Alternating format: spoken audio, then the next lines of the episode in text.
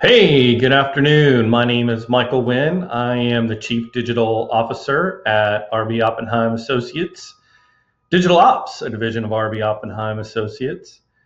So today is a little different. I've talked about this before, and it's something that comes up so many times in my life, as well as friends and family members and coworkers, and that is, are you settling for the status quo?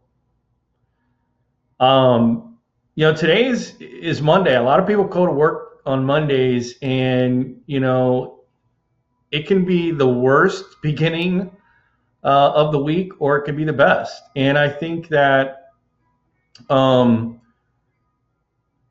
the status quo is powered by two counterproductive forces. And, I speak on this really out of my own experience, as well as the experience that I've, seen from others. And I think that the first one is when we are driven out of or operating out of being driven by the opinion of others about what we do and what kind of work we do and what kind of career we pick. It can end up sending you right into the status quo, or over time really cultivating, this rut, because it's like, I hear myself or I hear others say, well, I'm going to do this because I know my mom and dad want me to. And or I hear things like, well, I'm going to do this because my friends think I should do it. And it's like, this self-doubt just creeps in. And, the next thing you know, it's like #Misery Monday instead of #Mojo Monday. And so, I think that status quo, again, that force that drives it is that force of listening to the opinion of others rather than listening to yourself. And I think the other one, the other force that's as equally as powerful, is being driven by the need to accumulate material status. I mean, it happens to all of us. We get caught up in, appearances and wanting to appear that we got our crap together. And so we, we spend more than we make, and, we rack up debt because we're, accumulating all of these things that are, material things that say, hey, I've made it. And, what I think that in my own life, what that's done is it's brought me to a place where sometimes we're driven by the amount of the paycheck. We're driven by the money, and then we amplify the problem by spending even more than what that check brings. And so it's a snowball effect. It's like you get trapped because you've made these decisions, you've bought these things that you really can't afford, and you can't quit the job that you've got because, you're barely paying your bills. And, so I wish I could go back and tell my 20-something-year-old self, dude, wake up. Don't listen to the voice of others. Don't get trapped in, accumulating material status, because it will put you in this endless cycle of the status quo, and you'll be miserable. And your social life and your personal life will struggle, right? So what do you do?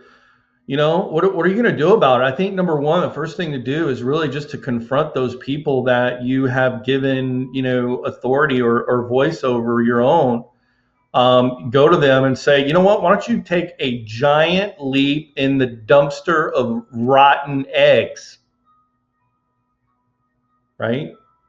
Just tell them, I don't care. I don't care what you think. You've been telling me my whole life that I'm wrong, that I can't do this and I can't do that, and I'm tired of it, and I'm going to do something about it, right? So have that conversation. Man, I hope my kids don't come to me and say this. It'll be brutal, but if they do, it'll be okay. Number two, stand in front of the mirror and look at yourself and say, I got this, right? You got to believe in yourself. You got to listen to your own voice. And I think number three is you got to start a side hustle. You got to do something to dig your way out of the pit that you dug yourself into, right? You got to pay off that debt. You have to be accountable for how you got this way, right? You didn't just get here overnight. You know, it was decision after decision after decision, you know, being driven by the opinion of others and listening to those voices and being driven by those material, you know, status things. So you're going to have to do it, but so, man, start your side hustle, right? Like the power of this, okay, you know, that I've talked about week after week, day after day about how incredibly powerful this is. You know, you don't have to, you know, have a degree. You don't have to, you know, have permission. You just have to have the passion and the purpose to want to do it, right? So, you're going to have to suck it up, start your side hustle, put in the work. And that's the other thing, man. If you're lazy, you're never going to dig out of it. You're going to be stuck there, right? So that's the status quo. It sucks.